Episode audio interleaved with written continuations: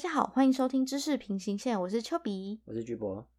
刚好录制的期间是农历新年期间，所以想要跟大家分享一些关于农历新年吃喝玩乐。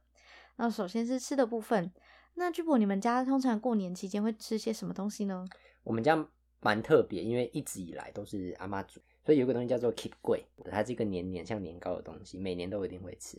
然后阿妈会准备很多的炸物，然后我们家也是卤肉。嗯我们家还会出现年糕，然后哪一种年糕？就是我们家会从糯米，然后开始去研磨，然后成浆的状态，然后再去就是用一个灶啊，然后去把它吹成真的年糕的那个形态。所以是用蒸的，嗯，哦。然后另外还有花粿啊、菜头粿啊等等的，反正就是阿妈非常的多才多艺这样子。嗯，在团圆饭的餐桌上，比较常出现的几道菜像是鱼。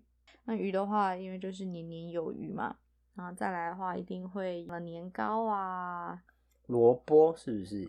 萝卜，我们家会有白萝卜，但萝卜我不知道有有没有什么特别的。好彩头哦，好彩头，对对对，好彩头。我们会有红萝卜、白萝卜，红萝卜就是用炸的，然后白萝卜会煮汤，嗯，然后会有肉这样。然后像近年来也有一些饭店，它有推出年菜呀、啊，然后年菜的话就会包含比较像佛跳墙啊、蹄膀啊等等的，就是一些大菜，就在让大家在团圆的时候可以吃得饱饱的这样子。那其他的国家其实也有类似像团圆饭的这种习俗哈，比方说像是在日本，就是他们在除夕夜一定会吃的一道就是荞麦面。那你还记得我们之前在深夜食堂里面有看过，就是他大家会聚集在深夜食堂嘛，然后有些荞麦面甚至是呃就是自家做的，用荞麦粉，然后慢慢的做成面条，然后再下锅煮。荞麦面依据不同的地方啊，可能加的配料不太一样啊，像是鱼板啊、青菜啊，然后天妇罗等等的。为什么一定要吃荞麦面呢？就是因为荞麦面它是在所有的面体里面比较容易被咬断的，解除前一年的灾厄，来迎接新的一年，就是有这个寓意。Oh. 然后在越南的话，他们通常就会用一个芭蕉叶，就是包成那种方形的粽子。嗯嗯嗯，就是它是。呃，也是粽子，然后只是变成方形的。可是，在台湾好像有些客家的地方，或者是在中国南部，像广西等等的地区，会有类似这样子用芭蕉叶做成粽子，嗯嗯嗯，就是他们过年期间必吃的。那韩国的话，就同样也是年糕，他们的年糕就会比较像我们常见到的，就是韩式的年糕糖。而且呢，他们很严格，就是他们一定要在所有的祭祀啊、拜拜都全部的仪式都完成之后，才会可以吃过年的第一餐。嗯，哎、对，我突然想到一个东西哦、因为我们都是南部小孩嘛，然后像刚刚你说的，你对于年菜的印象一定是你们家自己煮。嗯，其实我也是，都是自己煮。嗯，但我其实到北部之后有发觉，订年菜的人很多，哎，就反而北部好像不太会自己煮。我看到的都是会一桌一桌的年菜直接从外面订，我不知道你有没有这个感觉，就是这些事情是我到了北部之后才发现，好像餐厅的像你刚刚说的大菜呀、啊，会或者是直接到餐厅去吃。对，好，那说到过年的吃啊，我刚刚有想到，每年好像都会在 IG 啊、Facebook 上面被年菜洗版。我也是，你有没有看过人家洗版年的时候吃比较特别的东西？我印象中好像会看到乌鱼子。我们家好像不会出现乌鱼子，真的、哦，我们家过年都会出现乌鱼子，而且一定要配蒜苗，然后有的时候是呃高粱酒会淋下去，然后再点火起来。这个我们会，就是不是过年的时候吃，但我们吃乌鱼子的时候会。然后我们家有一个很特别，我们会配苹果，乌鱼子配苹果吗？超好吃，我觉得没有吃过的观众也可以试试看，配苹果超好吃。那除了乌鱼子之外，你有没有其他印象深刻的年菜呢？好像都会有虾子，大虾，大虾是不是？我们家也会出现耶，然后就会有一个人负责，就是帮大家剥完虾子，然后放到大家碗里面这样。对，虾子好像都会出现在比较重要的场合。嗯，因为摆盘看起来就很美啊。然后再加上，好像台湾人其实把虾子视为是一种奢侈品。我觉得应该不到奢侈品的程度啦，但就是端得上台面的一道菜。对对对，因为像很多喜宴呐、啊，其实也都会有虾子这道料理这样。然后另外我们家会出现火锅，就是不管是呃姜母鸭啊、羊肉炉啊、牛肉锅啊什么之类，反正每年就是换着菜色，然后就会大家围着这一锅，然后一起吃饭，这样，嗯嗯嗯，就气氛还蛮温馨的。那吃的聊完了，那接下来我们就聊聊像台湾呐，或者其他国家的一些特别的习俗。那居博，你在过年期间是有没有听过长辈说一些哎过年的禁忌啊，或者是说哎我们过年要做什么特别的活动吗？我们从小被讲的就是过年不可以生气，长辈不太可以生气，嗯，然后小朋友也不能闹脾气，不能哭，尽、嗯、量不要哭。这不是平常就不能哭吗？还有一。对啊，我们家也有不能打小孩，打小孩叫做亏心家，不可以扫地呀、啊，然后初一跟初二不可以赖床，然后也不可以晾衣服。哦，我有听说不能开火，昨天在新闻上有看到。对，好像有一个媳妇煮了蛋饼，然后结果就被婆婆骂这样子。然后有一些确实有一些家庭，因为有送灶神跟迎灶神，然后在这段区间里面，他们家是不能开火的。嗯，而且日本也有类似的习俗诶，你知道吗？就是他们在新年，他们现在已经不过农历年了，他们现在都是过西元年，然后但是他们仍然维持在过年期间没有要开火的这个习惯。嗯，那由来可能有两个，一个是呃类似我们灶神的概念，就是他们让辛苦的灶神啊可以休息。在过年期间可以休息一段时间，然后再来也是慰劳妈妈们的辛苦，因为日本啊，通常都是家庭主妇或者是不管是职业妇女等等，通常都是妈妈在掌厨，希望在过年期间可以让妈妈好好的休息，所以在这段期间，日本他们会有一道所谓的御节料理。就可以看到我们类似像那种百货公司地下街会看到那种日式的豪华便当，就是好几层，嗯嗯，就是甚至有到三到四层、四到五层那种。哦、然后每一层它其实都会放不同的食物，嗯嗯，嗯，就是有常见的像日本的渍物、蔬菜呀、啊，然后牛蒡啊，然后还有炸虾，然后鱼啊等等的，就是其实每一种食物就会有不同的寓意。但都是希望说，哎、欸，吃下这个御节料理的人，在新的一年可以平安健康。嗯，有这个我有印象，要小时候看《樱桃小丸子》，他们就每年过年都很期待这个东西。你说御节料理吗？对，然后他们就会用布把那个盒子包起来，嗯、对对对，带出去吃啊。嗯，这话题刚刚好像有点不小心歪掉了。对，又聊回吃的，到底多想吃？对，我早上早上录的很饿。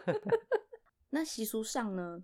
过年期间通常都会到处去走村拜拜，嗯，嗯，那像我们家就是通常初一就会去家里附近比较大的寺庙去拜拜，像鹿港的龙山寺啊、那天后宫啊等等的。在日本会去做新年参拜，就会像我们看到的，就是他们需要双手合十，然后把钱投到他们的那个祈愿箱里面之后再拍手。然后去跟神明许下你新一年的愿望。我记得还会摇一个铃。那日本的参拜顺序好像蛮特别的，他们通常会准备钱，那个钱他们叫做赛钱，然后那个箱子就叫赛钱箱。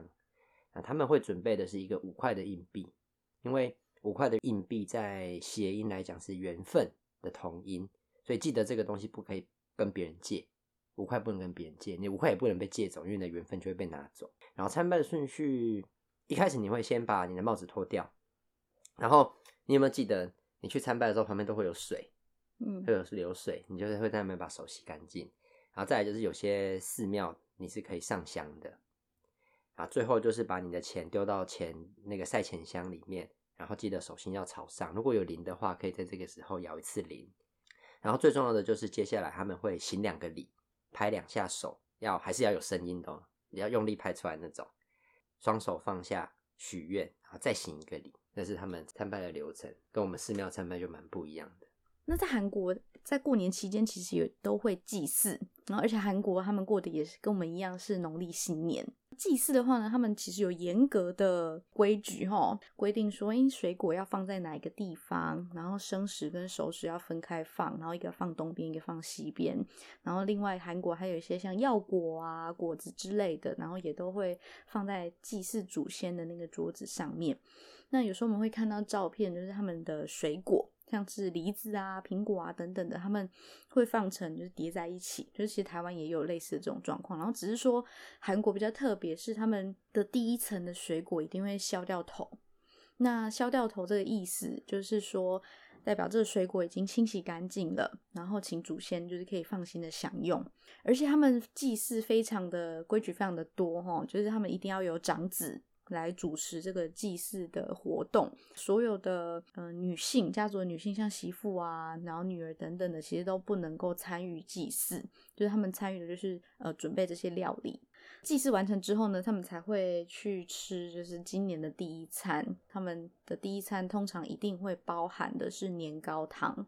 那因为年糕汤它的切面是圆形的，就是圆形，它的寓意就是比较像太阳，就希望说，哎，新的一年可以有呃新的开始啊，然后有新的福气这样。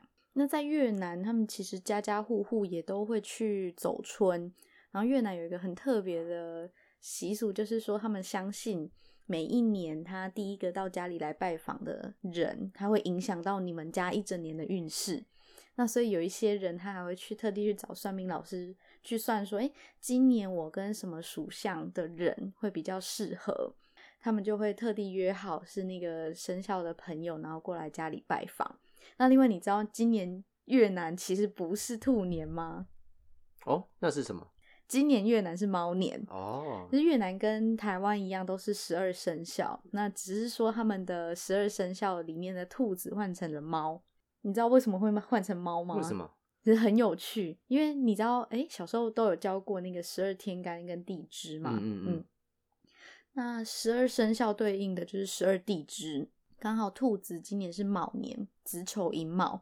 那卯呢，它其实呃一路传到越南的时候，它的音就就是因为猫卯跟猫的音是比较相近的，然后所以就是后来口误，然后就一代传一代，后来今年就会变成猫年。那还有另外一种传说是说，因为越南的气候比较炎热，然后而且它不像中国当时是都是以草原的生态为主，他们那边丛林比较多，嗯、那所以在越南兔子其实是相对比较少见的，嗯，取而代之的是呃当地的猫咪比较常见，而且比较受人喜爱，嗯，所以他们就把呃兔子取代成猫。那另外一种很有趣的说法就是说，哎，像十二生肖里面其实有龙。然后跟蛇，蛇就是有时候会、嗯、又会称为小龙年嘛。那虎年应该要有一个相对的小虎，就是猫年，就、嗯、是这样才会有阴阳对称的感觉。嗯，那再来是，呃，其实，在动物界里面啦，就是像猫啊、狗啊，然后鼠、老鼠，它们是一个互相制衡，因为狗会追猫啊，然后猫又会抓老鼠这样子，然后它们其实是一个相互制衡的关系。然后，所以在越南人的心目中呢，他们认为，猫才是比。就是兔子更适合放在十二生肖里面的动物哦，原来是这样。那接下来我们来聊聊过年期间的玩乐。嗯，好，那 Jibo 你们家过年会有什么游戏吗？我们家会打麻将，嗯、然后、嗯、我们家也会。然后前几年开始有玩一个 叫做射龙门的，应该很多人都只只知道怎么玩，那就特别的有趣。扑克牌的游戏嘛。对对、嗯。那其他的，我我记得有听过朋友他们会玩妞妞、吹牛。就是有一些比较有名的扑克牌的游戏这样子，然后还会我们家有时候还会掷骰子、八刀啊。哦，我们家也会，我们家还会拿一个大纸板上面画点数，然后压钱在上面。大部分台湾大概不脱麻将啊、扑克牌啊、骰子啊这样，就是一些比较赌博性质的玩乐。嗯、那其实，在韩国他们过年也会有一些传统的游戏，像韩国就比较常见是掷骰。就是他们会有四根木棒，然后木棒的正反面，他们其实都有不同的点数。就是比方说，哎，如果知道四根都是正面的话，就是牛啊，然后狗啊等等的。然后不同的动物，然后它代表的是不同的步数，就是他们会在那个地图上面前进不同的点数。那最先达到终点的人就赢了。然后再来，在鱿鱼游戏里面非常有名的叫画片打击，就是他们在过年期间会玩的一个游戏。嗯，然后其他的还有像。放风筝，日本也有也会放风筝，就是也有祈福的意思。再来的话呢，是韩国有一个特殊的花牌，因为有时候我们在韩中里面也会有看到，所以他们会利用花牌，然后在那边赌钱啊，这样子哈。那日本其实也有类似花牌这种，他们叫做百人一手，嗯，就是他们会有一百张纸牌，那纸牌上面可能是这个作作曲或者是作词家的名字啊，然后或者一些相关资讯。抽牌的时候呢，可以。牌的提示上面会是，比方说这首歌的下半部，然后这个时候呢，参加者就要去尽可能的找出跟这首歌比较有相关的作者啊，然后或者说这歌词的上半部这样子，然后找最多的人就赢了。嗯。另外，他们有一个很特殊的活动，我觉得很好笑，就是我们今年也可以来试试看，就他们叫做拂晓。他们会印出一个空白的人脸，然后或者是不倒翁的脸，然后另外五官是另外印的。然后他们会就是蒙上眼睛，然后凭着自己的感觉把就是眼睛啊、嘴巴啊、鼻子啊贴在那个人脸上面。Oh. 然后但是因为是蒙着眼睛的，然后所以贴出来的那个人脸可能就会变得非常的荒谬，uh, uh, uh. 就非常的搞笑，就是可以呃大家气氛就会变得很好。那另外在日本，他们有一个叫做鱼子板。有点类似像羽球的概念，但是他们的羽球不是羽球拍哦，他们的羽球是另外一个特制的类似木板，然后上面可能会有一些可爱的图案这样子。嗯，就是通常都是女生在玩，规则其实跟羽球也差不多，就是两个人对打，然后看说哎谁先落地，输的那个人要被画脸。嗯，嗯，嗯，OK，那我可以分享一下越南过年玩什么？越南过年他们会玩 bingo，嗯，那这个 bingo 其实是会在夜市里面出现的。就是你可以去夜市，然后花大概几十块台币玩一局，他们会给你一个宾果卡，然后会有主持人在台上喊数字。嗯，那台湾的夜市其实也有这种，就台湾夜市有搓麻将。嗯，对，就是一样一样的东西。然后这个是因为当时他们的第三性别的人比较多，那这群人比较难找工作，所以他们就会有这样子的夜市的文化。那他们会在台上喊数字，然后台下的人呃花几十块钱跟他们玩宾果，然后可以领。奖品领礼物这样，好，那以上就是本集的知识平行线，谢谢大家的收听。对，祝大家新年快乐，猫年快乐，兔年快乐，然后打麻将都会赢。好，我们下集见，拜拜，拜拜。